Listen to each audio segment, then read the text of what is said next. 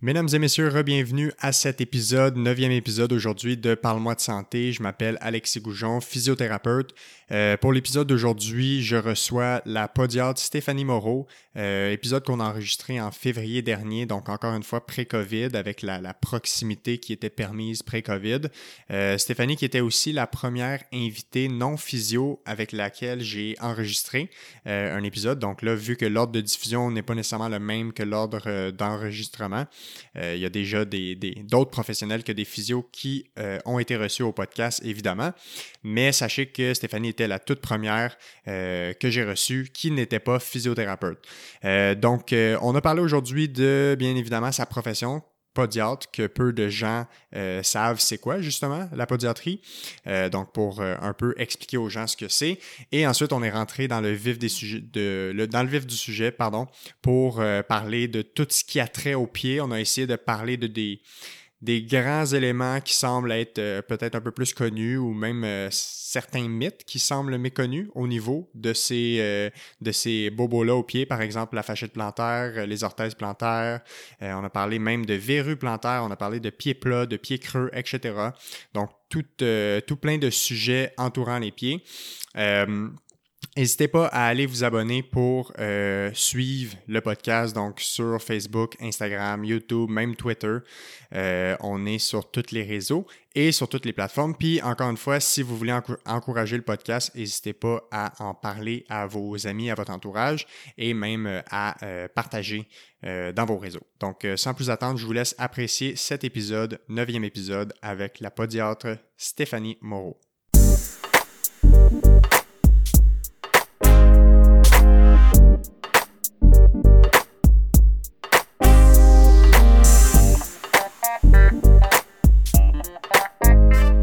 Stéphanie Moreau, bienvenue à mon podcast. Merci. Comment ça va? Ça va bien et toi? Oui, ça va bien. Merci d'avoir accepté mon invitation. Ça me fait vraiment plaisir d'être là. Merci à toi. Tu es la première euh, non-physio à être reçue à Parle-moi de santé. Comment tu te sens? Je me sens fébrile. J'ai hâte, euh, j'ai hâte qu'on commence notre discussion. Qu'on jase et qu'on échange. Exact. Bon, euh, donc Fais-moi donc une petite présentation juste de ton parcours un peu pour que les gens sachent euh, à qui on a affaire un peu pour que les gens puissent te connaître un peu mieux. Donc, c'est qui Stéphanie Moreau? Ben oui, en fait, euh, moi, je suis podiatre. Donc, euh, j'ai gradué de l'Université du Québec à Trois-Rivières en 2015 déjà. ça fait, ça va faire bientôt cinq ans. Donc, j'ai étudié, j'ai étudié là-bas pour une durée de quatre ans et demi environ. Puis j'ai fait un, un, externat à la fin de mon doctorat à New York, euh, donc pour apprendre un petit peu plus sur les techniques chirurgicales et tout ça. Ensuite de ça, j'ai travaillé sur, j'ai travaillé dans une clinique podiatrique sur la rive sud pendant trois ans pour acquérir un peu d'expérience dans le domaine. J'avais toujours euh, l'intention d'ouvrir ma clinique podiatrique, ma propre euh, entreprise. La, fibre entrepreneur. Exactement, c'est ça. Ce que j'ai fait euh, en avril 2018. Donc, je suis maintenant propriétaire de ma clinique dans, sur l'île de Montréal. Dans le fond, est située à Huntsic-Cartierville, la clinique podiatrique.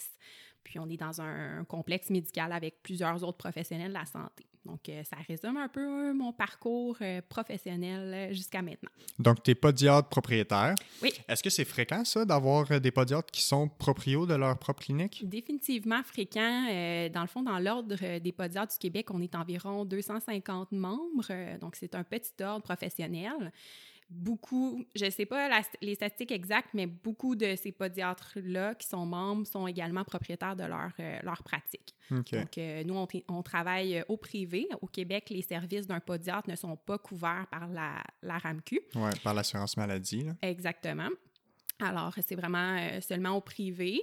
Ça fait en sorte que beaucoup de, de podiatres décident de partir leur propre clinique. Est-ce que ça existe, des podiatres dans le, dans le système public, dans les hôpitaux, dans les centres de réadaptation? Présentement, il y a quelques projets pilotes euh, à certains, euh, dans certains centres hospitaliers, euh, principalement à l'hôpital de Joliette, l'hôpital de Trois-Rivières. Donc, c'est surtout des podiatres qui vont travailler dans les centres externes de soins des plaies. Alors, soins des plaies, personnes diabétiques, par exemple. Ou des plaies de pression, des gens qui ont été longtemps hospitalisés, par exemple. Exactement, des plaies au niveau des pieds. Euh, ça, ça, évolue, là. Je suis pas au courant vraiment de tout, tout le programme. C'est vraiment avec l'université que ça se passe. Mais euh, c'est constamment en évolution. Donc, on, a, on, on veut éventuellement, on aimerait ça rentrer le, plus en plus dans les, les centres publics. Oui, dans le système un peu plus de, de santé. Là. Exactement. C'est tout, tout, le temps des délais plutôt administratifs. Mais oui, euh, définitivement, euh, des podiatres dans certains centres au Québec mais c'est vraiment pas la, la, pratique la plus fréquente. C'est vraiment en clinique privée. Oui. Fait un peu comme les physios, euh, les, les podiatres qui sont en clinique privée, on a l'accès direct, dans le sens que n'importe quelle personne n'a pas besoin de prescription pour venir voir un podiatre, peut y aller directement.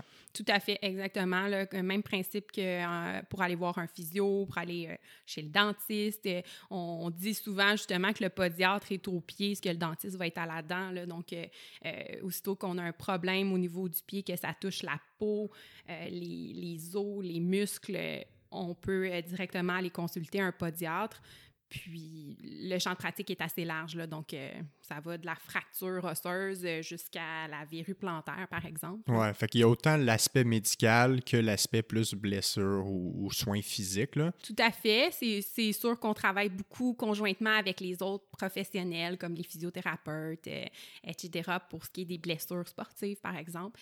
Mais euh, en, ce qui, en ce qui a trait aux pieds, ben, le podiatre a quand même cette expertise-là de connaître très, très bien la biomécanique du corps. La biomécanique, dans le fond, c'est tout ce qui est la posture du pied, de la cheville, euh, euh, le type de pied, euh, le lien causal, par exemple, par rapport à la blessure au niveau du pied. Puis, euh, les podiatres sont docteurs, sont dits docteurs parce qu'ils ont une formation qui leur amène à avoir un doctorat de premier cycle. Exactement.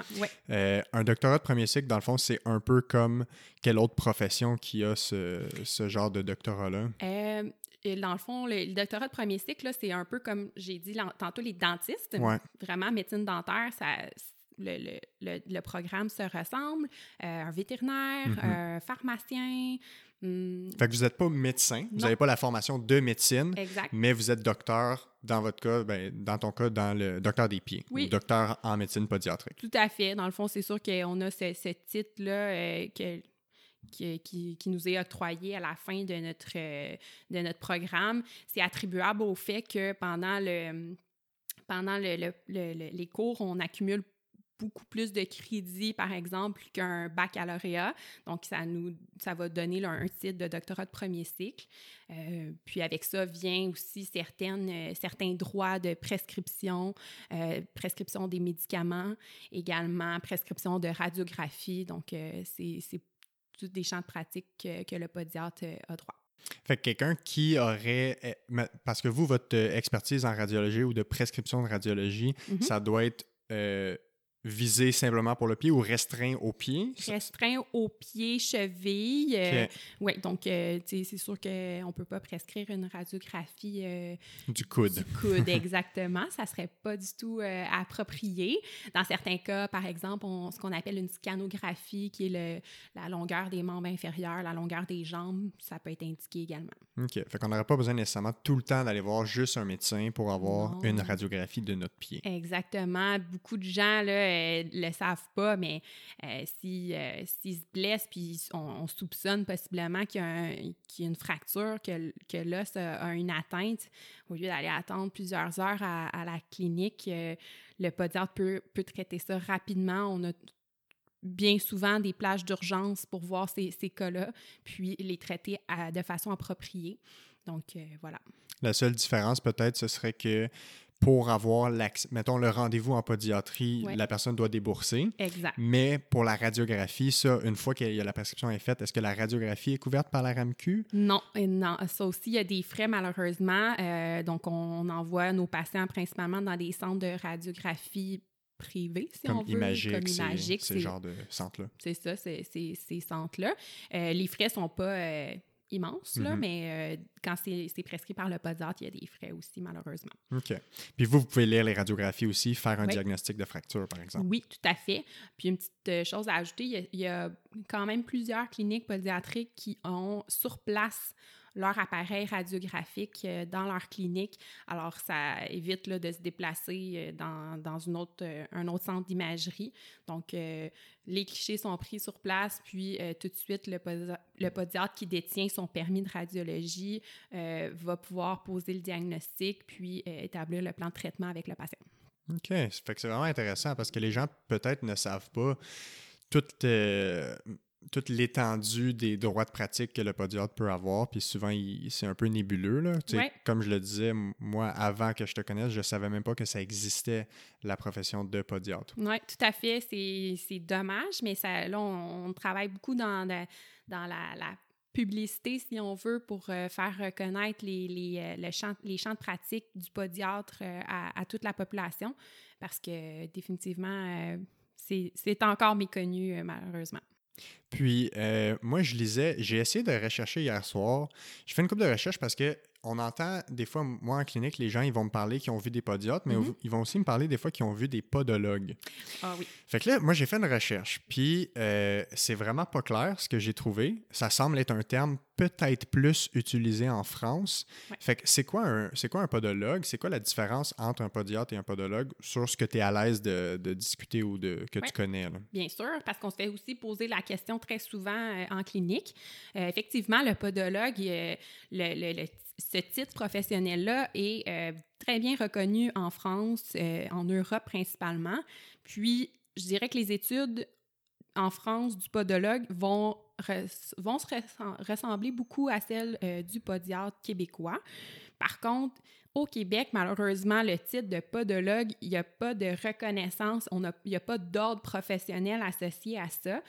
donc, c'est c'est peu encadré. Je dis pas qu'il n'y a, pas des gens qui sont reconnus et qui font bien leur travail, mais principalement, c'est euh, surtout tout ce qui touche aux soins des pieds. Alors, euh, retirer les ondes de callosité, euh, la coupe l'entretien des ongles également. mais il faut vraiment s'assurer que, que bon, quelqu'un qui, qui, a ce titre-là va avoir les connaissances qui, qui, vont avec. Puis malheureusement, on n'a pas de, il n'y a pas d'assurance au Québec, un podologue a, réellement une formation associée à ça. Alors, euh, oui, c'est sûr que je vais parler pour, pour moi. Là, de ce que tu connais. De ce que je connais, exactement, mais euh, définitivement, quand c'est un problème plutôt médical, euh, peut-être plus important de s'orienter vers la profession qui est encadrée au Québec, c'est-à-dire le, le, podiatre. Parce que quand on dit encadré, tu sais, on, parle souvent que c'est régi par un ordre professionnel. Exemple, les physiothérapeutes ont l'ordre des physiothérapeutes, les podiatres la même chose, les ergothérapeutes la même chose, ben les médecins ils ont le collège des médecins.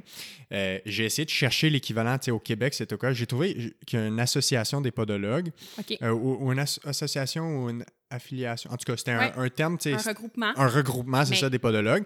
Mais je suis allé voir, le, c'était composé de quoi? Puis c'était vraiment composé de gens de finance. Fait que ah, je, je sais pas si c'est des gens qui sont fait une. Ben qui ont comme une deuxième profession. Là. Je pense que ça serait intéressant de juste préciser présentement, euh, pour les gens qui ne le savent pas, qu'est-ce que, à quoi ça sert un ordre professionnel? c'est quoi, pour, c'est quoi le rôle d'un ordre? Tu ben, veux répondre. Oui, mais, mais, mon but, éventuellement, j'aimerais ça recevoir mon président de l'ordre, euh, M. Denis Pelletier. Fait que probablement qu'on couvrirait un peu plus en détail. Mais en gros, un ordre professionnel, le but, c'est la protection du public au final. Fait que c'est pour ça que la profession est encadrée. Il euh, faut, que, faut que ce soit démontré comme étant une, euh, une, profession qui utilise des approches démontrées par la science. Fait qu'une approche qui est rigoureuse, mhm. qui n'est pas une approche inventée ou autre chose. C'est vraiment quelque chose de, de régi par la loi. l'ordre professionnel, un, une de ses rôles aussi, c'est de s'assurer de, la bonne pratique de son, de son cadre ou de ses membres. Fait que c'est de faire des inspections professionnelles, de donner des sanctions aux besoins quand les gens euh, font des actes illégaux ou qui dépassent les bornes. S'assurer également de la formation continue de ses membres. Oui, exactement. Euh, justement, les, gens qui pratiquent soient euh, à jour dans leurs connaissances.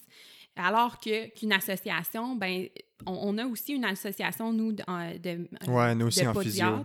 Puis, ben, le, le- je trouve que le rôle d'une association va être plutôt de euh, publiciser la, profession, La profession, exactement. exact. Mettre de l'avant mais- face au public, Oui, faire rayonner les gens, ben, exactement. les, les professionnels vraiment. Mais malheureusement, on ne peut pas se tourner vers une association si, par exemple, il y a une erreur qui se passe ou il y a un, Une erreur une médicale, erreur par exemple. médicale ou euh, si on une, une pratique illégale, euh, euh, l'association peut pas peut pas euh, du tout Sévère. sévère exactement alors Ouais. que l'ordre oui C'est ça. Fait que l'ordre, au final, c'est vraiment la protection du public. Ce qui est super important dans une profession qui exerce en soins de santé parce tout à que fait on travaille avec le corps humain, on travaille avec des humains, puis si on n'a pas quelque chose qui protège les gens qu'on traite, ben là, ça peut des fois un peu déborder les.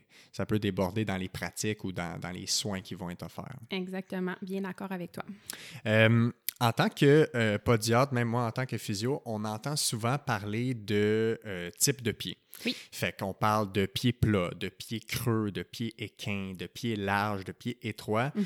Il y a autant de formes de pieds que d'êtres humains qui existent sur cette planète. ouais Euh, on échangeait plus tôt cette semaine euh, suite à une vidéo qui avait été publiée par la clinique du coureur sur euh, le pied plat, Oui. qui est probablement la chose la plus peut-être polarisante dans le domaine des pieds. ouais Fait que, numéro un, c'est quoi un pied plat? ouais Puis, c'est quoi que ça fait dans la vie? C'est-tu dangereux? Est-ce qu'on va mourir? Euh, C'est quoi qui se C'est quoi, qui, c'est quoi qui plane autour du pied plat? Parfait. Ben, en fait, il faut savoir, première chose, que le pied plat est tellement fréquent. C'est le type de pied le plus commun euh, dans la population humaine Mondial. là. Ouais. mondiale. Oui, oui, définitivement. Euh, puis, bon, théoriquement, qu'est-ce que c'est? C'est l'affaissement euh, du, de la structure du pied, donc la structure euh, osseuse ligamentaire. euh, le pied va être plus plat, donc l'arche va être très basse, euh, peut pratiquement toucher au sol, puis la cheville va avoir un, un mouvement vers l'intérieur. hein. Donc, quand on regarde quelqu'un de dos, par exemple, ben, les deux chevilles vont rentrer à l'intérieur, puis les arches euh, vont être très basses. Fait qu'un mouvement de pied pronateur qu'on appelle. Là. Pronation, c'est Ouais. le terme, euh, oui, effectivement, scientifique associé à- à- au pied plat. Euh, donc, c'est pas mal la définition de ce, ce type de pied-là. Maintenant, tu disais que c'était un sujet, pas sujet tabou, mais un petit peu. hein, on- Polarisant, là, ça Ouais, fait réagir les gens. Il y a beaucoup de débats autour de ça. Ben oui, puis c'est- dommage parce que c'est ça, on, on va. ma- on, on- je trouve qu'on on blâme beaucoup le pied plat, peut-être Ouais. à tort. Là, de plus en plus, là, les, euh, les gens s'en rendent compte qu'on met le doigt sur. euh, toujours sur- on met le blâme sur le pied plat, alors que c'est pas toujours le cas. Euh, donc, euh, ça fait un petit peu le tour, je te dirais, pour la, la définition Ouais, de c'est quoi? de c'est quoi, puis de, bon, de, de voir le pied creux, c'est encore... Le pied creux, c'est un peu moins fréquent, puis un pied normal, ben, c'est- vraiment l'alignement parfait, si on veut. Il y en a pas guillemets, ouais. Oui, exactement. Parce que dans le fond, tu sais, m- les- la question que j'ai le plus souvent par rapport au pied plat, c'est Mhm. un, est-ce que j'ai besoin d'une orthèse? Mhm. Puis deux, est-ce que c'est mon pied plat qui cause le problème? Puis on dirait que j'ai tendance à, à- à dire que n'importe quelle structure osseuse congénitale, dans le sens qu'on on est avec ça, Mhm. c'est pas problématique parce que notre corps naît comme ça, Mhm. s'adapte à ça, puis à moins qu'il y ait eu une malformation euh, dramatique au niveau de la structure osseuse, en général, notre corps humain, en apprenant à marcher, va s'adapter à ça. Nos muscles vont travailler en fonction de notre type de pied, puis ce sera pas nécessairement ça la cause qui va nous amener à avoir des douleurs aux pieds ou des blessures aux pieds. Ouais, je suis assez d'accord avec toi euh, par rapport à ça. C'est sûr que euh, c'est faux de, de, de clamer automatiquement que aussitôt qu'on a une blessure, ça va être associé à notre type de pied et principalement le au, au pied plat. Donc, c'est tout à fait faux. Il y a, tellement d'autres causes qu'on doit regarder, la, la- la chaussure, la surcharge, euh, le, le type de- d'entraînement. Ouais, le volume d'entraînement. Le volume d'entraînement, exactement. euh, les prédispositions euh, avant, on parle d'entorse, par exemple. Il y, a plein, il y a plein de choses à, à considérer autres que le pied plat. Puis pour répondre à tes questions, euh, tu disais, est-ce que, est que j'ai besoin de- d'un traitement automatiquement si j'ai un pied plat? Pas du tout. OK? Pas du tout. Si on constate en clinique, euh, quelqu'un vient me voir en prévention pour savoir s'il il a besoin de porter des orthèses parce qu'il trouve que ses pieds s'affaissent, Non, pas du tout. C'est sûr que je vais lui conseiller, euh, euh, je vais lui conseiller par rapport aux chaussures, peut-être par rapport à certains exercices de renforcement et tout ça. Mais non, l'orthèse n'est pas indiquée si on n'a pas des symptômes euh, puis même s'il y a des symptômes, il y a d'autres traitements également. Euh... Ouais, c'est ça. Dans le sens que douleur plus pied plat ne veut pas nécessairement dire orthèse plantaire tout de suite. Pas du tout. Il faut identifier la cause. C'est-tu juste le volume d'entraînement qui est inadéquat? Est-ce qu'il y a un mauvais contrôle musculaire de la jambe qui fait en sorte qu'il y a un mauvais contrôle du pied? Mais tu sais, c'est drôle parce que je pense pas plus tard que hier en clinique, mm-hmm. j'ai fait la comparaison avec quelqu'un. Si tu avais une main avec un sixième doigt, tu sais, il y en a qui ont qui ont une malformation, puis ils naissent avec un sixième doigt, mais mhm. ben, le jour où tu as mal à la main, tu vas pas blâmer ton sixième doigt. Tu es né comme ça, c'est ta structure. Fait qu'on peut pas blâmer la structure tout le temps sur ce qui se passe. Non, c'est ça, c'est l'option facile des fois. Mais ouais, ben, c'est ça. Puis ça m'amène à réfléchir. Les gens en fait, ce qu'il y a de plus stressant ou anxiogène dans la vie, c'est de ne pas connaître. Non. Fait que les gens ont peur de ce qu'ils ne savent pas. Tout à fait. Euh, la, la désinformation ou le manque d'information, c'est souvent ce qui va amener les gens à créer des mauvaises croyances ou, à, entretenir des peurs. C'est vrai. Quand on a mal au pied et qu'on ne sait pas c'est quoi, c'est plus facile et plus réconfortant de dire c'est à cause de mon pied plat. Ben oui, parce Probablement. une cause rapide et directe. Ouais. Mais tu sais, je trouve que de plus en plus...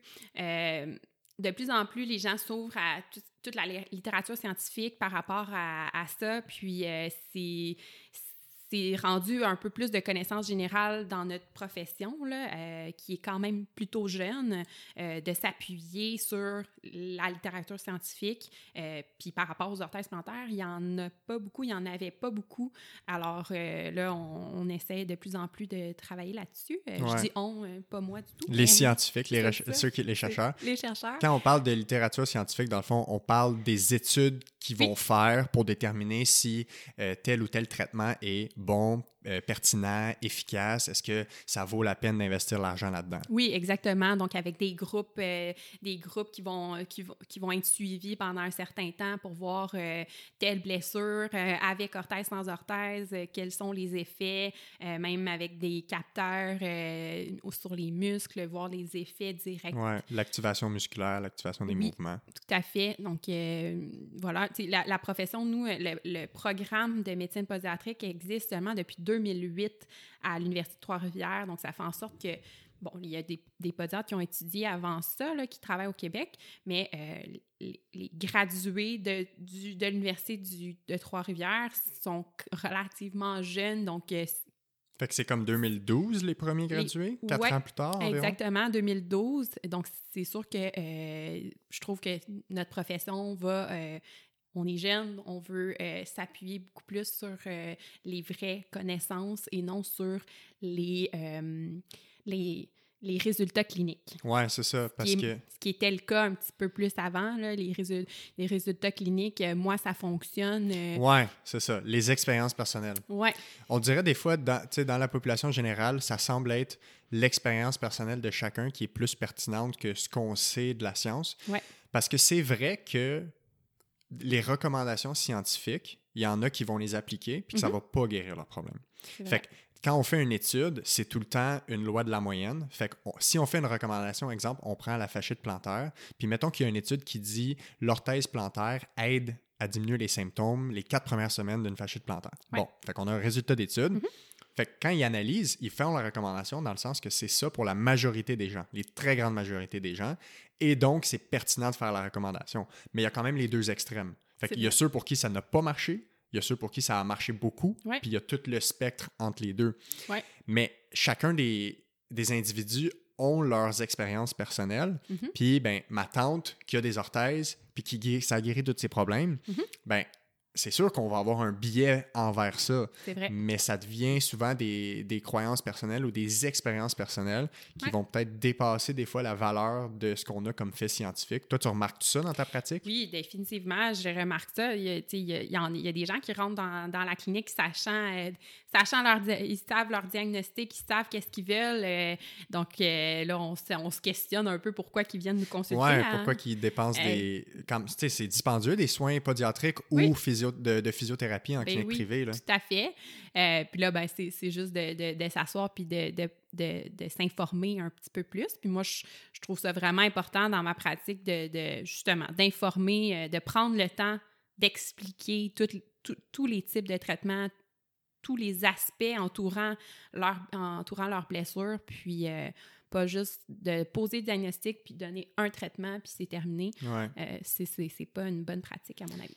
Parce que le, le pire argument scientifique qui existe, selon moi, c'est de dire ceci est arrivé après cela, Mhm. donc ceci cause cela. Tu sais, exemple, j'avais mal aux pieds, euh, j'ai mangé 10 gummy bears, puis après ça, j'ai mis mes orthèses pendant 10 minutes, puis après ça, j'ai pris un thé chaud et je n'ai plus mal aux pieds. Ouais. Alors, la combinaison de ces trois Ouais. Est la, la guérison. Ah ouais, le pire argument scientifique, c'est ça. C'est Ben comme de dire que le, le chant du coq fait lever le soleil. Exactement. Ben, c'est ça. Ben, puis on peut pas s'attendre à ce que toute la population ait, ait cette, euh, cette pensée scientifique-là. Ça, ça, ça ferait pas de sens. Là. On n'a pas tous étudié dans des domaines de la santé, Ouais. mais c'est à nous d'informer puis de, de, de, de dire, ben écoutez, tant mieux si ça a marché, si ça a fonctionné pour euh, votre tante Guylaine, mais vous, euh, je penserais pas que c'est ça qui va vous aider.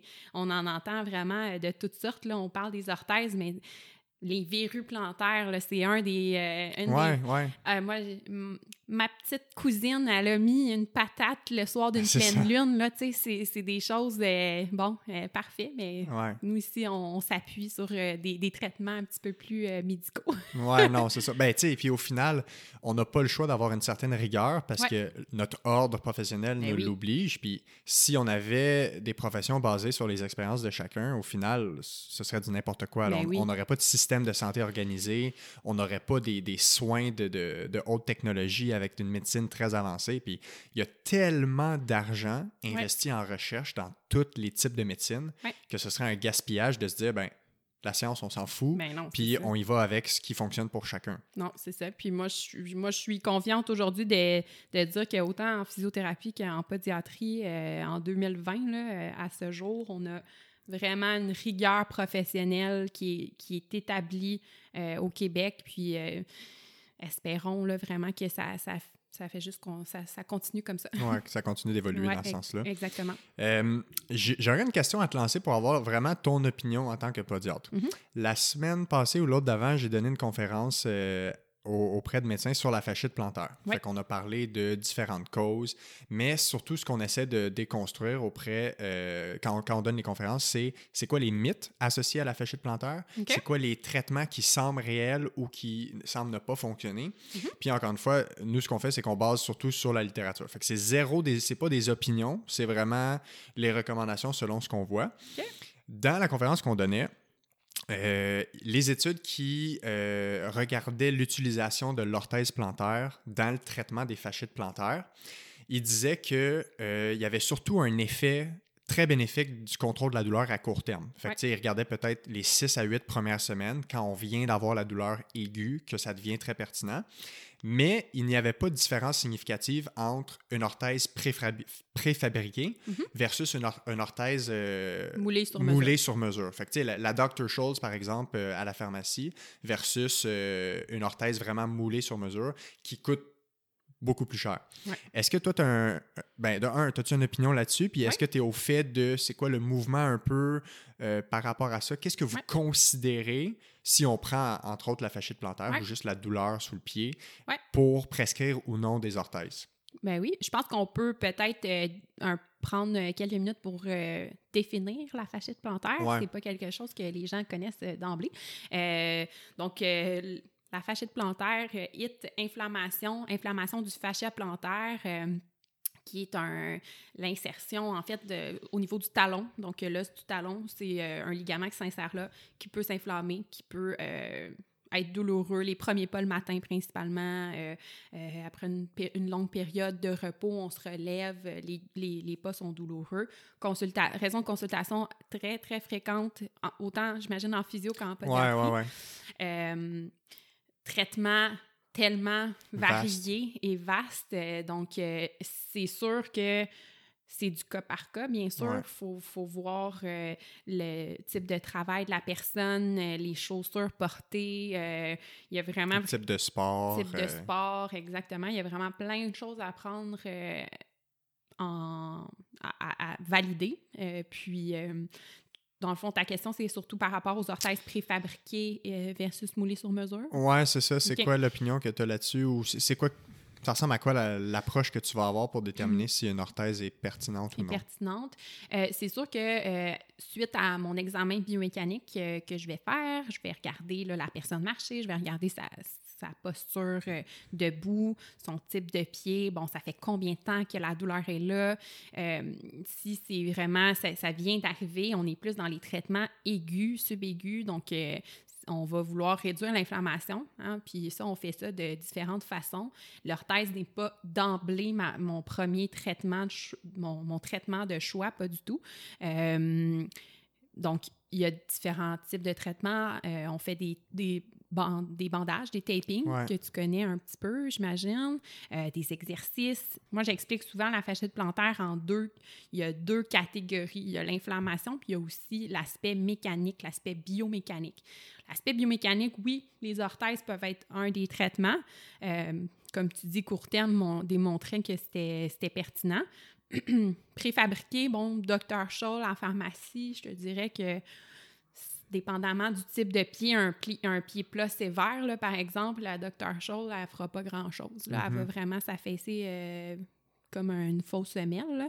Mais il y en a des préfabriqués un petit peu mieux. Donc, euh, je vais les, leur, les conseiller des fois par rapport à ça. Ça dépend peut-être aussi de leur budget. Puis, Oui, c'est encore là, il faudrait voir dans les, dans les études c'est quel type d'orthèse préfabriquée parce qu'il doit en avoir Ouais. plein. Là. il y en a plein, Fait qu'il faudrait exactement. voir c'est quoi précisément qu'ils recommandent. C'est ça. Puis là, d'où un peu notre rôle de dire euh, ça, non, ça, c'est vraiment trop mou. Mais Ouais. oui, le budget, c'est sûr que c'est un- c'est une, une grosse, grosse, grosse différence entre une orthèse moulée sur mesure puis une orthèse préfabriquée qu'on Ouais. achète en, en magasin. Euh, mais, mais si ça fonctionne, si ça aide, pourquoi pas? Puis souvent, souvent, il y a vraiment de l'éducation sur la chaussure à faire. Alors, euh, c'est un tout. Puis c'est vraiment, ça, ça varie énormément en fonction du cas euh, précis, puis du, de la charge, de la charge au travail, la charge au sport. Beaucoup de gens, tu sais, beaucoup de sportifs vont avoir des fascites Ouais. plantaires au retour au sport, des coureurs. euh, donc, on, on- on va regarder. L'ensemble de l'œuvre. Ouais, je sais pas si ça répond à ta question, Ouais, là, mais c'est Ouais, difficile de, de- de dire euh, oui, oui, orthèse moulée sur mesure ou pas. Euh, quelqu'un qui en a déjà, OK? Quelqu'un qui va déjà avoir des orthèses moulées sur mesure, puis euh, euh, ça l'aide énormément. Bon, on, on va, on regarde si l'orthèse est encore bonne, si c'est vraiment nécessaire. Dans certains cas, on va décider de l'enlever graduellement. Ouais, graduellement, Euh, c'est le mot-clé euh, là-dedans. Ouais. Peu importe le changement qu'on fait, Ouais. il faut le faire graduel pour le que le faire corps s'adapte. Oui, définitivement. C'est sûr que de dire euh, on va investir euh, plusieurs centaines de dollars dans une orthèse que, que moi, je vais dire, je- si, je, si je propose à mon patient de, de la porter 6 à 8 semaines, puis après de l'enlever, c'est sûr que c'est peut-être pas c'est peut-être pas l'idéal. Mais dans certains cas, les gens, les Ça gens peut vont être du cas par cas aussi. euh. Exactement. Il- moi, j'ai tendance à dire quand même que l'orthèse, euh, l'orthèse plantaire moulée sur mesure, euh, on, on va la porter un petit peu plus longtemps que ça, mais encore là, ça dépend de la personne. OK. Euh, je pense, j'aimerais ça qu'on on entre en détail un peu plus là-dedans, parce que je pense que c'est un sujet quand même intéressant. Ouais. Mais on prend une toute petite pause, Parfait. puis on vient tout de suite après. Super. Bon? Alors, on est de retour en onde. Oui. Euh, donc, on parlait de fasciite plantaire, d'orthèse plantaire. Oui. De- mettons- Grand débat. Ouais, grand débat. Point Grand de vue débat. physio, mettons. Ouais, ouais. J'aimerais ça, moi, avoir ton opinion parce Ouais. que je sais que Ouais. en physiothérapie, bon, on la majorité des, des, des physios que je connais sont, sont pas si à l'aise que ça avec les orthèses plantaires. Puis, euh, bon, c'est vraiment correct, là. Donc, euh, je- moi, je voulais avoir ton opinion là-dessus. Moi, l'orthèse en tant que telle, c'est probablement le moindre de mes soucis Mhm. quand je parle de douleur de pied. Dans le sens que f- fasciite plantaire, j'ai ça comme terme. Parce que ça. ça tout de suite, on, on- on insinue qu'il y a une inflammation dans le pied. OK? Fait que tout ce qui est it, tendinite, euh, épicondylite, euh, fasciite, Ouais. euh, c'est tout, selon la définition scientifique, inflammation de quelque chose. Mhm. Mais il n'y a pas tout le temps une inflammation pour avoir une douleur. Non. Fait que fasciite plantaire, c'est un peu comme un terme médical généralisé pour dire douleur en dessous du pied ou du talon. Ouais.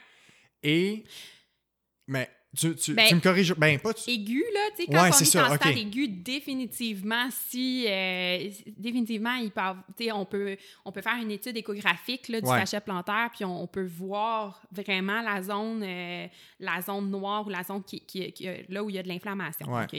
Il y a souvent de l'inflammation. Il y en a dans certains cas, par exemple, quand c'est plutôt chronique. hein, Ouais. On parle peut-être plutôt d'une fasciose plantaire ou Ouais. d'une d'une euh, fascite. Oui, c'est plutôt la dégénérescence, si tu veux. Le, le- le ligament peut être plus épais euh, à cet endroit-là, puis euh, causer quand même de la douleur. Mais on ne va pas l'aborder dans les traitements de la même façon que la personne qui, ça fait trois jours qu'elle s'est réveillée puis elle avait mal au talon. Ouais, je Versus comprends. la personne que ça fait trois ans.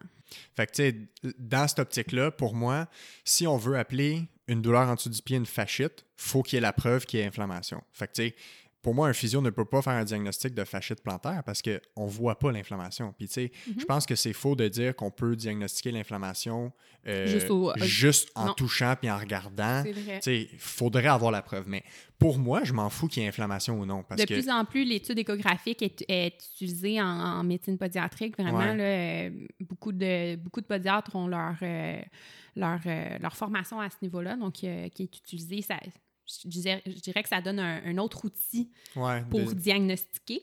Puis, euh, je rajouterais même quelque chose d'autre. Beaucoup de médecins, euh, bon, je dis médecin, mais bon, ça peut être de connaissance générale, là, euh, la fameuse épine de le noir. Ouais. C'est intéressant de parler de Ouais, ça. Hein? ça- Une petite parenthèse. petite parenthèse, on reviendra Un au- beau mythe. un beau mythe. ouais, ben, on parlait de mythe. Donc, épine de le noir, beaucoup, beaucoup. Moi, je vois tellement ça souvent, des médecins qui vont prescrire une radiographie pour quelqu'un qui, a une- qui a une douleur au talon, s'il Ouais. vous plaît, Ouais. à moins qu'on suspecte quelque chose. Si- Euh, S'il n'y a pas eu de trauma, exact. ça donne presque rien, à moins qu'on cherche une tumeur. Non, exact. Puis, euh, ou une fracture, par exemple. Ouais, fracture mais de il faudrait, faudrait qu'il y ait eu. Ouais, OK. Fracture de stress dans ce cas-là, je suis d'accord. Bon, peu importe, mais une, une douleur, euh, un classique, là, euh, monsieur, euh, monsieur qui se réveille avec une douleur au talon parce qu'il est allé courir en fin de semaine, puis ça faisait euh, 10 ans qu'il n'y avait 10 pas n'avait pas couru, Weekend Warrior. Donc, Ouais. Ça, c'est ceux qui font rien la semaine, puis le week-end, ils font 200 km de Parfait. sport. Exactement. Donc, va voir son médecin. Le médecin prescrit une radiographie pour voir l'état du pied. Et, ah, il y a une épine de le noir sur la radiographie. C'est la, la- c'est la cause de tous les symptômes. C'est faux. Ouais, ça, c'est vraiment, vraiment un gros problème. C'est vraiment un gros problème. L'épine de le noir, là, on fait rien avec ça. Là, hein? On n'enlève pas. euh, c'est la calcification de l'insertion euh, du fascia plantaire. OK? Fait que c'est comme s'il y a de l'os qui se forme autour. C'est ça. Je pourrais en avoir une en ce moment, je ne le saurais même pas. J'ai pas nécessairement mal. C'est pas l'épine qui fait mal. Euh, donc. euh, Il y a beaucoup plus ça. de gens qui ont une épine de le noir sans douleur que de Oui. gens qui ont une épine de le noir avec douleur. Ça, Ça, dans les études, ils le voient clairement. C'est un simple signe radiologique. Euh, donc, euh, une simple calcification, euh, Ouais. alors que c'est pas du tout en lien avec la, la- la douleur. Le, le syndrome de l'épine de le noir, mythe aussi, là. Donc, Mhm. voilà. Moi, je compare ça un peu avec l'arthrose. Ouais. L'arthrose, là, 100% des gens vont en faire. C'est la définition de l'arthrose, c'est l'usure progressive du corps. C'est sûr qu'il y en a qui ont des stades plus avancés, Ouais. plus sévères, dépendamment de qu'est-ce qu'ils ont fait dans leur vie, de leur alimentation, de leur santé générale, sont-ils diabétiques, tu sais? Mais en général, l'arthrose c'est pas problématique, tu sais, sauf dans des stades avancés où ça nous amène certaines déformations. Ouais. On parle entre autres au pied le classique, ce serait l'allux valgus ou l'oignon là. Ouais, mais qui n'est pas nécessairement toujours associé avec l'arthrose. C'est ça, pas Hein, nécessairement. c'est euh, vraiment une déviation. Euh, on peut avoir un hallux valgus à, à 14 ans, là, puis Ouais. avoir aucun symptôme, euh, aucun symptôme euh, d'arthrose associé. Ouais. Je te dirais plutôt l'hallux limitus, peut-être que tu penses. euh, Ouais, qui fait le- que la, la raideur, là. la, la- la limitation du mouvement qui peut mener, euh, oui, à des gros, euh, un- un- une usure plus, plus intense au niveau de l'articulation du gros orteil, puis bon, des douleurs, etc. Ouais. Mais encore une fois, d'un point de vue physio, moi, je me dis, il y a de l'arthrose avant, puis il va en avoir. Fait que pourquoi il y a mal maintenant? Il y a soit il a, f- il a fait quelque chose de plus que d'habitude. Mm. Fait que c'est plus cette cause-là parce que on guérira jamais rien en, en mettant la faute sur la structure. Parce que la structure, ouais, pour moi, on la changera jamais. Mhm. sais. On peut créer une adaptation du corps. Ouais. Puis on peut créer euh, la capacité musculaire à supporter son pied, à mieux bouger. On peut changer la façon que la personne court pour qu'elle soit mieux. Peut-être qu'il y a certains types de souliers qui vont l'aider à, avoir moins mal. Mais de dire j'ai de l'arthrose dans mon pied et donc je suis condamné à avoir mal, je l'entends, je l'entends beaucoup trop souvent, plus dans le dos, là, honnêtement. Puis c'est un gros, gros, Ouais, gros fléau. ouais. Là. Ben oui, ben c'est un peu comme le pied plat. Là, je dirais que c'est- on- le bouc émissaire facile. Puis ça me fait penser, tu sais, dans la vidéo que je parlais tantôt de la clinique du coureur, Ouais, ils, ils refont l'historique du pied plat, puis Ouais. ils identifient clairement d'où ça vient. Ça vient de l'armée américaine dans le temps qui Mm. rejetait tous les gens Mhm. qui faisaient application et qui avaient un pied plat. ça a commencé effectivement, souvent, je pense par ça, Ouais. qu'il y avait une, euh, un aspect négatif au fait d'avoir un pied plat. Ouais. Fait que Ouais. c'est comme si on a, on, on a décrit le pied plat comme étant le diable Ouais, et que maintenant, c'est ancré dans la population, dans les pensées, que le pied plat, c'est pas bon. mhm, comme n'importe quel autre problème postural, je Ouais. sais pas, tu sais, des, des coudes qui ont plus d'hyperextension, vrai. tu sais. Ouais. Fait que de, de, de blâmer une structure sur une douleur, moi, je pense que c'est la plus grande erreur qu'on peut faire parce que ta structure, elle était pareille il y a deux semaines avant ta douleur. Sauf s'il y a eu un trauma. C'est là que je fais la nuance. Mhm. Quelqu'un qui a un trauma, ouais, exemple, une grosse entorse de cheville, qui a eu des ligaments déchirés, ça se peut que la structure de sa cheville change. c'est vrai. Parce que quand ça va guérir, il va avoir des raideurs, de la fibrose ou peu importe comment ça va guérir selon leur état de leur système de guérison naturel. Mhm. Fait que possiblement que la- leur cheville peut changer. Mais encore une fois, Il y a, si- il y a un- il y a une raison à ça. ouais, puis si on l'expose graduellement au mouvement, à la mise en charge, qu'on refait un bon retour au sport, Mhm. ben, peu importe la structure, notre fonction devrait être établie. On Mhm. devrait être capable de se remettre à 100% Ouais. Fait que structure n'est pas liée avec douleur nécessairement. là. Non, mais encore, c'est ça, vraiment du cas par cas de de, de pas euh, systématiquement généraliser les, les gens avec euh, un type de pied en particulier. euh, Puis, tu sais, si on revient, on a fait plusieurs petites parenthèses, là, mais Mhm. mettons que je reviens aux orthèses. Ben, pour moi, comme je disais, la, la fasciite plantaire, oui, en phase inflammatoire, si inflammation il y a réellement, parce que la fasciite plantaire, pour moi, ce que ça veut dire, c'est douleur en dessous du pied ou en dessous du talon. Trouvons la cause maintenant. Mhm. Un peu comme tendinite du coude. ouais. C'est quand même général de dire douleur en dessous du pied. Là. Je Ouais. pourrais te donner euh, Ouais. 1000 diagnostics euh, qui pourraient être autres que la fasciite plantaire, mais Ouais, mais pour moi, de, de mettre un nom sur Ouais, ça, ça grave. importe peu. C'est de voir. pour nous, c'est important parce que je te dirais que on, on, est- on, a, on a établi des, des plans de traitement associés à, euh, je sais pas moi, une, une capsulite ou, euh, bon, encore là, le, le fameux, la fameuse inflammation, mais euh, ça me vient pas comme ça, là, mais voilà. Mettons, dans ma pratique à moi, la première cause de douleur au talon ou en dessous du pied, c'est presque tout le temps une irritation du nerf tibial qui va passer là. Fait que le nerf va être irrité suite à une surcharge, peu importe pourquoi, ou plus ou moins les tendons qui passent là. Mais encore une fois, les gens qui vont, par exemple, un, un diagnostic de tendinite du tibial postérieur. Ouais. On voit souvent ça quand les gens ont mal euh, en dessous du talon ou comme à l'intérieur du pied. Mhm. Fait que pour moi, ça aussi, mais d'un point de vue physio, pour moi, ça Ouais. me dit rien. Tu me dis tendinite du tibial postérieur, je me dis, il y a mal à l'intérieur du pied. Ouais. Maintenant, il faut que je trouve la cause. Ouais, ben, on c'est juste des, des façons On différentes. en a jasé de ça un petit peu, le- Ouais. la, la dysfonction du tibial postérieur. Ben, la- Ouais. de la, la tendinite, là, mais euh, je te dirais que ce, ce diagnostic-là, la biomécanique est importante Oui, également. absolument, absolument. Parce que, voilà, ça, ça, souvent, cette- ce tendon-là en particulier, s'il est dysfonctionnel, s'il il, il, travaille pas euh, efficacement, bon, ça peut amener... euh, Oui, il y, a un, il y a un stress excessif et un stress sur cette structure-là. c'est ça. Mais pour moi, c'est beaucoup plus important d'identifier c'est quoi le- la mécanique Ouais. qui amène le pied à être en surcharge, Mhm. puis d'enlever la surcharge. Oui, puis de faire le renforcement.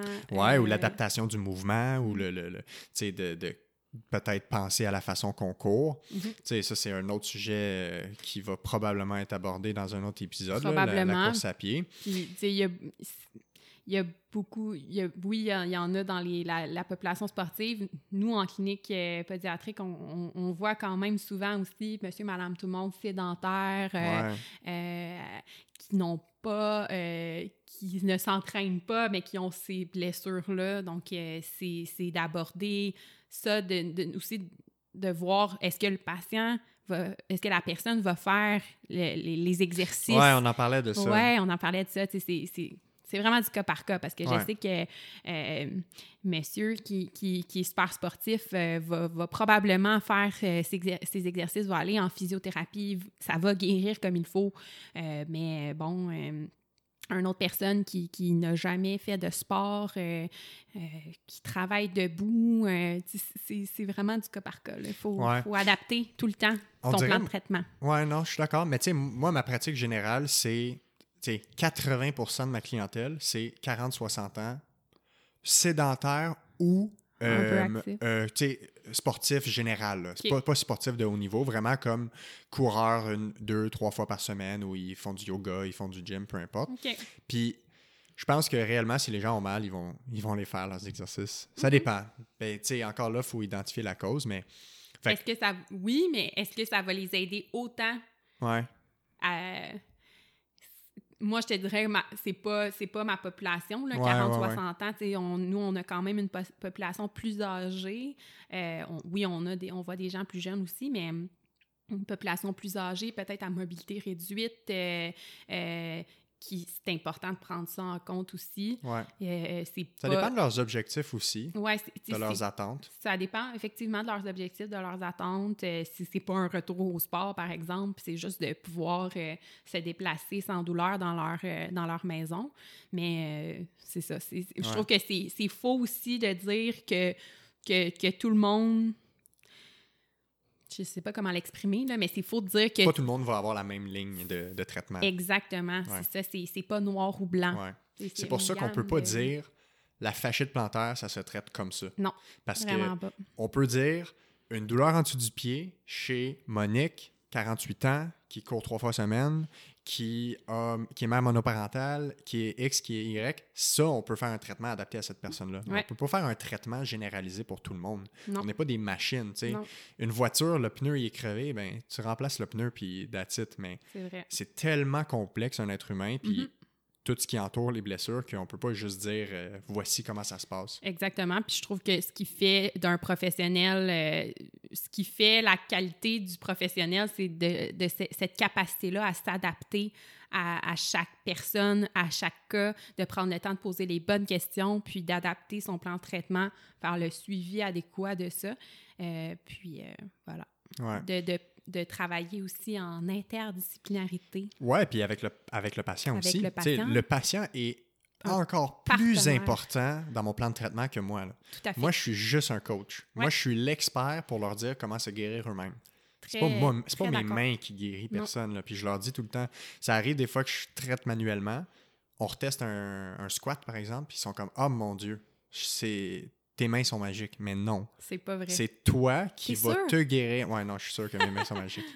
Euh, qui sont pas magiques, pardon. Sont pas magiques. Fait que, tu sais, si je conclue cette boucle-là, pour moi, douleur au pied, en dessous du pied, talon, orteil, euh, dans les six premières semaines, je dirais, ou en fait, tu sais, dans les premières semaines, je dirais, peu importe ce qui aide à ta douleur en termes de changer de soulier, porter un petit coussin, porter une anthèse, une orthèse que tu as déjà ou une orthèse préfabriquée que tu achètes à la pharmacie, mhm. un taping. Mhm. S'il y a quelque chose qui t'aide à être plus fonctionnel aujourd'hui, parfait, on fait mieux, ça. Tout à fait. Mais gardons en tête que notre but, c'est que tu ne gardes pas cette béquille-là tout le temps, sauf si c'est vraiment juste ça au final qui est nécessaire. Ouais. Fait que, tu sais, je vais adresser toute la cause. Je vais regarder comment il court, si c'est un coureur, comment il marche. Je vais regarder c'est quoi son patron de mouvement général. Puis d'essayer d'identifier une cause à pourquoi cette structure-là continue à se faire surutilisé. Fait que ça, c'est ma façon de le voir. Oui, c'est excellent. Je n'ai rien, euh, rien à redire euh, à ce niveau-là. Euh, je suis tout à fait d'accord. Cool. Terrain d'entente, pas de physio. ben oui, c'est sûr. on change de sujet un petit peu. Je, veux, qu'on se fasse une petite rafale de sujets peut-être qu'il n'y a pas nécessairement plein de choses à dire, mais juste mm-hmm. pour aligner les gens un peu sur plein de petits euh, bobos qu'on peut avoir dans le pied. Oui. Fait que, truc numéro un, les gougounes. Les gougounes. Pour ou ouais. contre d'un point de vue podiatrique? Pour à 1000% pour euh, la piscine, hein, Ouais. pour euh, autour d'une belle piscine où est-ce qu'il y, a- il y a une prolifération de cellules virales pour le, le- le- Le pied? le pied. Donc, une verrue plantaire, ça protège la plante du pied très, très bien. La belle gougoune autour de dans ces lieux publics-là, les vestiaires, les spas, tout- ces, tous ces lieux-là, la gougoune est indiquée. Ailleurs, pour marcher, non, pas du tout. Ouais. Euh, c'est sûr que la gougoune va. euh, bon, c'est en même temps, c'est quelqu'un qui, qui marche pieds nus va avoir euh, peu de sport aussi, là, mais c'est sûr que nous, on va proposer quand même d'avoir un certain support au niveau du pied, de la cheville, quand on a à marcher longtemps. Je sais très bien que d'autres personnes diraient non, on veut que le pied euh, soit euh, euh, comme si. Près du sol. C'est ça, près du sol. Ouais. Mais c'est pas mon opinion à moi. Moi, je, je suis plus pour euh, une bonne chaussure pour des longues activités, des longues marches. Moi, j'ai envie d'amener une nuance. Vas-y. Moi, je pense que peu importe la chaussure, notre pied peut être bien Ouais. tant qu'on surveille c'est quoi la, la- la gradation ou le- la transition qui s'est faite. Mm. Fait que si tu as été tout ton hiver dans des bonnes bottes de travail pour travailler dehors, Ouais. le printemps arrive, puis du jour au lendemain, tu ne marches qu'en gougoune, ça se peut très bien que tu développes une douleur. Ouais. Sans si tu as vécu toute ta vie en, en, Ouais. en gougoune euh, Ouais. à Hawaï, ben peut-être que. Exactement. Puis moi, puis moi, je suis Mais- un grand porteur de gougoune. Comme Oui, de, de, de, mai à octobre, Ouais. je suis juste en gougoune. Quand je vais en Ça va être voyage, commandité par, euh, par gougoune, par Google. par Old Navy. Euh, Quand je vais en voyage, puis je visite une ville, je pars la journée, puis je suis en gougoune. Puis je suis tellement bien, Mhm. mais je pense que mon pied est habitué à ça. Peut-être. Fait que ouais. probablement que c'est pas un stress excessif sur mon pied, puis qu'il Oui, prend bien, mais Pas peut-être parce que, que toi, mettons, t'es correct, que tout le monde va que être correct. tout le monde va être correct. C'est ça. Je, je pense que c'est pas le cas de la majorité des gens, donc on a tendance à, à mettre le blâme sur la gogoune, c'est vrai, mais c'est vrai que c'est pas une bonne chaussure, c'est... Ben, c'est pas une chaussure, Logiquement, ouais, c'est pas une chaussure, logiquement, si tu vas euh, marcher 10 km, tu as tout intérêt à protéger ton pied. À mon avis, dans les conditions qu'on a ici, les conditions qui sont pas, euh, tu sais, qui sont qui sont un peu dangereuses pour la plante du pied, si on veut. On n'a pas des, Genre en ville, tu parles? En ville, Ouais, des euh, bouts de vitre ou des choses comme ça. des trucs comme ça, tu veux protéger, mais c'est vrai que c'est vrai que la fonction de ton pied n'est pas d'être dans une chaussure super rigide. là, ça, Non, je suis d'accord avec toi. Mais au final, euh, l'humain était nu-pied, là, tu sais, avant qu'on existe, là. Ben, avant qu'on soit industrialisé. Là.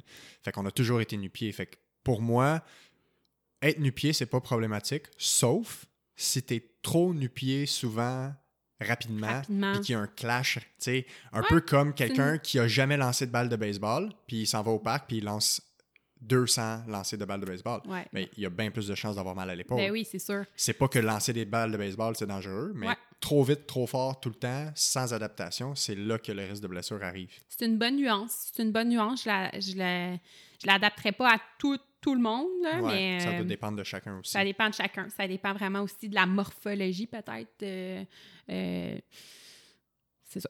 Ouais. Euh, autre sujet, Oui. en rafale, les ampoules. Les ampoules aux pieds. Oui. Euh, toi, est-ce que vous traitez ça ou les gens ils se traitent tout seuls? Ça, ça arrive-tu des grosses ampoules Quelqu'un, problématiques? ben, euh, quelqu'un qui, une raison de consultation Ouais. de venir juste pour une ampoule, c'est rare, là. ça coûte cher pour une ampoule. ça coûte cher la- de l'ampoule. Euh, non, mais ça va souvent être mentionné pendant, euh, pendant un traitement, par exemple. Quelqu'un qui nous dit Ah, Moi, je fais toujours des ampoules à tel endroit, y a-t-il quelque chose? J'arrive à les, j'arrive à les traiter, mais y a-t-il quelque les- chose que. les conseiller, Des là. conseils, exact. Pourquoi ça m'arrive Euh, La, la formation d'une ampoule, c'est sur- c'est- ça survient à, à la friction? Ouais, c'est ça. Entre la peau puis euh, souvent la paroi de la chaussure. Ou un euh, bas, euh, ouais. je sais pas trop. Là. ça peut être vraiment. Tu sais, c'est- c'est- est-ce que c'est problématique? Ben, ça fait mal souvent, là, surtout si c'est une zone de friction puis c'est une zone où est-ce qu'on on met de l'appui. Euh, donc, euh, oui, on va, on va traiter ça. On a diffère- différents conseils par rapport à ça. Quelqu'un qui est plus à risque, là, euh, comme une- un diabétique, définitivement, il ne faut vraiment pas que ça se produise. Mais Pourquoi le diabétique est plus à risque? le diabétique est plus à risque. Tout dépendant, encore là, tu sais, si le diabète est bien contrôlé, la glycémie est stable, bon, pas nécessairement plus à risque, là, mais euh, en général, euh, une personne diabétique peut euh, avoir un- un- une guérison un petit peu plus lente, une perte de sensibilité au niveau du pied, avec un diabète prolongé, Ouais. puis justement instable. Mais euh, définitivement, on veut absolument pas qu'il y ait une infection ou que le- la, la- la plaie s'ouvre euh, puis crée euh, un, un problème plus grave comme un ulcère ou euh, un, un- un point de pression, définitivement. Ça m'apporte à te dire que une personne diabétique devrait, en prévention, consulter un podiatre euh, une fois l'an, peut-être, si, euh, s'il veut s'assurer que tout est beau, que ses, ses- ses pieds sont en santé, parce que c'est une, une zone du corps qui est hyper importante, Ouais, euh, qui est très sollicité à très chaque jour. très sollicitée, puis euh, avec les, les- laquelle ben, on, on- remarque qu'il y a beaucoup de, de- il y a beaucoup de problèmes qui sont reliés euh, avec le pied diabétique. Euh, C'est un peu comme quelqu'un qui a. qui a une dentition plus fragile à faire des caries, ben, il va voir le dentiste peut-être un peu plus régulièrement comme suivi, Mhm. juste comme en prévention, s'assurer qu'il ne développe pas quelque chose de plus grave. Ouais. Les diabétiques, c'est une population qui est plus à risque de développer des, des blessures ou des problèmes au pied. Ouais, Fait que, ne serait-ce que par prévention, de faire nos tests de sensibilité au niveau du pied, euh, euh, vérifier l'état de la peau, s'assurer qu'on n'a pas d'infection active comme un pied d'athlète, un champignon sur les ongles, euh, puis carrément juste retirer les zones où il y a de la pression, les zones de callosité pour pas que ça n'en, ça n'en vienne plus à un, problème comme une plaie. Voilà. Parenthèse diabétique. parenthèse Mais les ampoules, oui, on traite euh, les ampoules, c'est sûr, tout ce qui a trait, Ouais. euh, Ce serait quoi les recommandations générales pour euh, Euh, éviter d'avoir des ampoules dans nos sports, dans nos loisirs? s'assurer que la, la, la, la ch- la chaussure est adéquate pour le, le sport qu'on fait, qu'il n'y a, pas de- y a pas de zone de friction inutile. Ça, c'est numéro un. Euh, il y a des types de peaux qui sont plus propices hein, à faire des, des ampoules. Donc, euh, bon, on ne peut pas rien y faire nécessairement, mais on- dans certains cas, on va recommander l'application d'un corps gras pour... Euh, Comme une vaseline, genre? ben, vaseline, mais il y a- même des, des produits plus spécialisés, plus pour sportifs. Là, euh, Un petit peu d'huile d'olive. D'huile d'olive, non. C'est quoi, ça pourrait peut-être marcher. Ben, sait-on jamais, hein? Ah, ouais, pourquoi pas. Ouais, voilà. Puis des fois, justement, de, euh, protéger, ces zones-là avec des petits coussinets ou euh, des fois sur les orteils, ça arrive souvent, le dessus des orteils. Ben, en clinique, on peut pro- proposer certains petits, euh, petits tubes protecteurs pour la pratique de certains sports. Fait que c'est de voir c'est où l'ampoule, qu'est-ce qui, qu'est-ce qui la, est-ce qu'il y a vraiment une cause euh, associée à ça, la chaussure, Ouais. tout ça.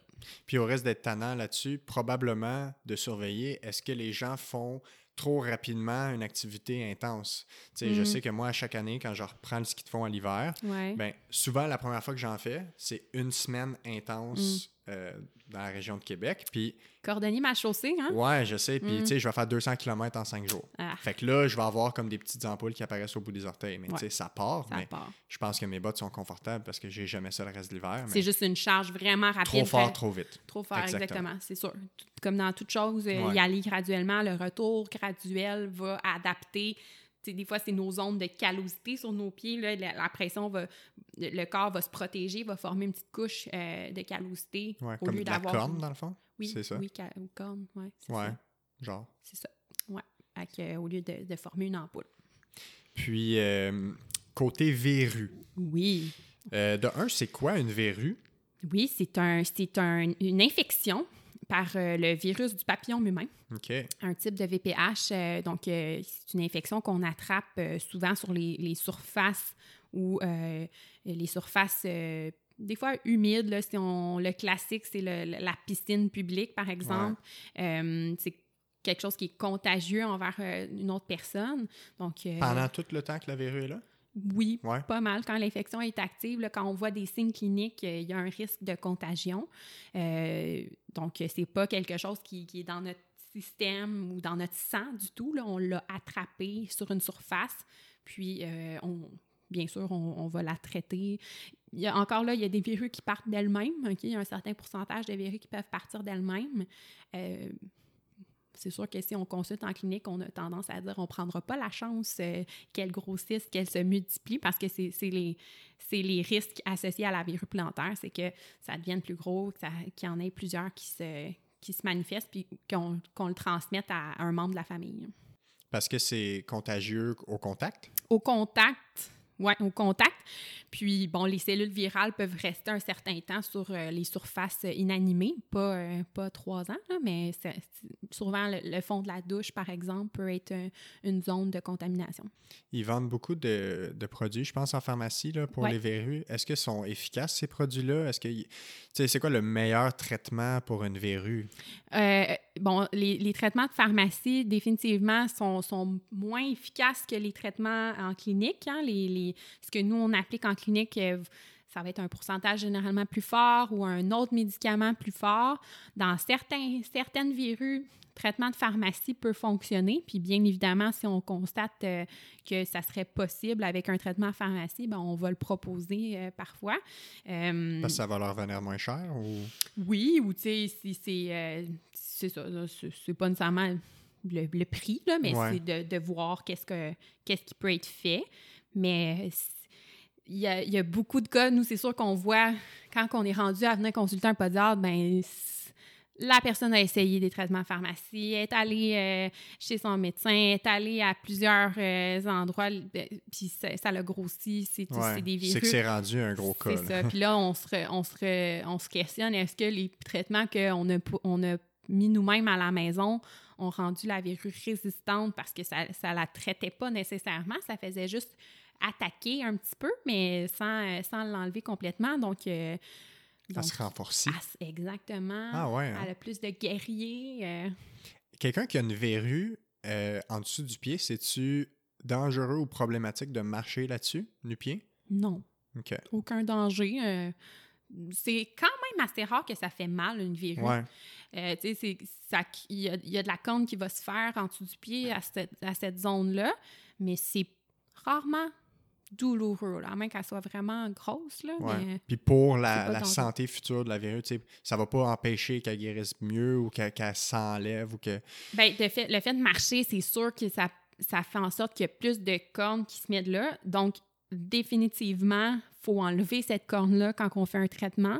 Donc, euh, nous, on va faire ce qu'on appelle un débrinement avant d'appliquer le traitement. Là. Euh, on va, avec une lame de scalpel, enlever cette cette, euh, cette barrière-là. C'est comme sinon d'appliquer un produit sur une, euh, sur euh, une armure, là, sur un mur de béton, ça ne pénétrera jamais. Là. Donc, soi-même, c'est sûr que si on, on, met un petit traitement de pharmacie pas fort sur ça d'épais de, de callosité, ça ne fonctionnera pas. Là. OK, c'est intéressant. Fait qu'il y a comme une barrière à enlever. Il y a une barrière pour pouvoir attaquer le problème réel. Oui, exactement. Puis ça, ben, c'est sûr qu'on ne recommande pas de le faire soi-même avec une pierre ponce, quoi que ce soit.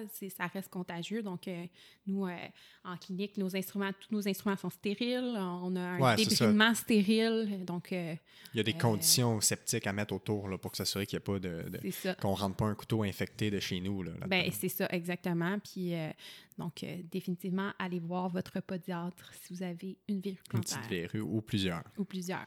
En terminant, j'aimerais ça qu'on parle des ongles incarnés. Oui. Euh, c'est quoi un ongle incarné? C'est quand même quelque chose qui semble être assez fréquent là, au pied. Oui, définitivement. Euh, ongle incarné, proprement dit, un ongle qui pénètre à travers la peau pour X raison. Est-ce que c'est la forme de l'ongle qui est très incurvée? Est-ce que c'est euh, une mauvaise coupe, souvent, souvent une mauvaise coupe, soit même on l'a mal taillé, on a laissé une pointe, ça perce la peau, euh, une, mauvaise chaussure qui appuie beaucoup sur cet ongle-là. Euh, donc, moi, je, je, parle à mes patients beaucoup en disant est-ce que l'ongle peut être incurvé, mais il peut être aussi incarné, donc vraiment le stade un petit peu plus avancé. Si c'est incurvé, ben là, on va prendre des mesures, on va éduquer quant à, à savoir la, la coupe est-ce qu'elle est adéquate, la coupe des ongles? Euh, il y a différents autres traitements aussi pour prévenir ça. Puis si c'est vraiment incarné, ben là, on a des traitements peut-être un petit peu plus invasifs pour traiter le tout, mais euh, ça Par peut exemple, aller, une chirurgie, ça peut aller jusqu'à la matricectomie, effectivement, qui est euh, sous anesthésie locale. On va aller retirer la bordure, une bordure complète de l'ongle qui, qui s'incarne à répétition puis qui peut faire de l'infection. Donc, fait que vous, faites ça en clinique. Vous pouvez enlever ce bout-là d'ongle. Oui, définitivement, ça, se fait, euh, ça se fait fréquemment en clinique privée euh, pour, euh, pour cette, cet aspect-là de l'ongle incarné. Puis rapidement, comment on peut prévenir les ongles incarnés? justement, la, la, coupe est très importante, donc c'est de s'assurer qu'on le fait adéquatement. Puis selon notre, type d'ongle, c'est encore là du cas par cas, mais on, il faut les couper, il faut les limer. Là. On peut pas juste les laisser aller comme ça ben, pour le fun. Ben non, définitivement pas, sinon on va se retrouver avec un autre problème d'hygiène. Percer nos souliers. Oui, c'est ça, nos bas. Euh, oui, mais la coupe, puis euh, je dirais de ne pas, euh, quand il y, a, il y, a, quelque chose qui commence à faire mal, de ne pas essayer soi-même d'aller d'aller travailler ça avec nos, nos instruments. De, ils peuvent se nuire. Ils peuvent se nuire là, de, de, faire ça, puis ça peut s'infecter. Euh, ouais. Donc, Écoute, merci beaucoup d'être venu. Ça passe euh, tellement vite. Oui, je sais, ça va vraiment vite. Euh, pour vrai, j'aurais jasé une autre heure. On ah pourrait couvrir tellement d'autres sujets. Il y a tellement d'autres choses. Le pied, c'est une petite mine d'or. ouais. c'est quoi ton, ton, rêve pour le futur de, de la podiatrie ou de la santé en général? Mon rêve, ah ouais, quelle belle question. Euh, mon rêve, mais c'est, c'est, peut-être vaste, mais c'est que, que, je dirais que, que, tout le monde, que tout le monde apprenne à connaître cette profession-là, puis que ça soit euh, euh, d'emblée, si on a un problème au niveau du pied, qu'on ait consulté un podiatre en premier lieu. qu'on ait confiance. Qu'on ait confiance, puis c'est sûr que ça, ça va passer par l'intégration du podiatre dans le système de santé publique parce que définitivement, la problématique des, des, du privé est là. C'est pas tout le monde qui a accès à nos soins, malheureusement. Fait que ça limite aussi la connaissance des gens par rapport à ce, cette profession-là, mais qui gagne définitivement à être connue puis à être euh, euh, remboursée pour euh, nos citoyens. écoute, merci beaucoup. Puis euh, si les gens veulent euh, te suivre, euh, est-ce qu'ils peuvent te suivre sur les réseaux sociaux, sur les interwebs? En fait, le nom de ma clinique, c'est Podiatrix avec un X. puis je suis présente sur Facebook et Instagram. Bon, clinique super. Podiatrix. Dans le quartier d'Aunsic, quartier-ville. Exactement, sur l'île de Montréal. Good. Ben merci beaucoup. Merci à la prochaine. à toi. Bye.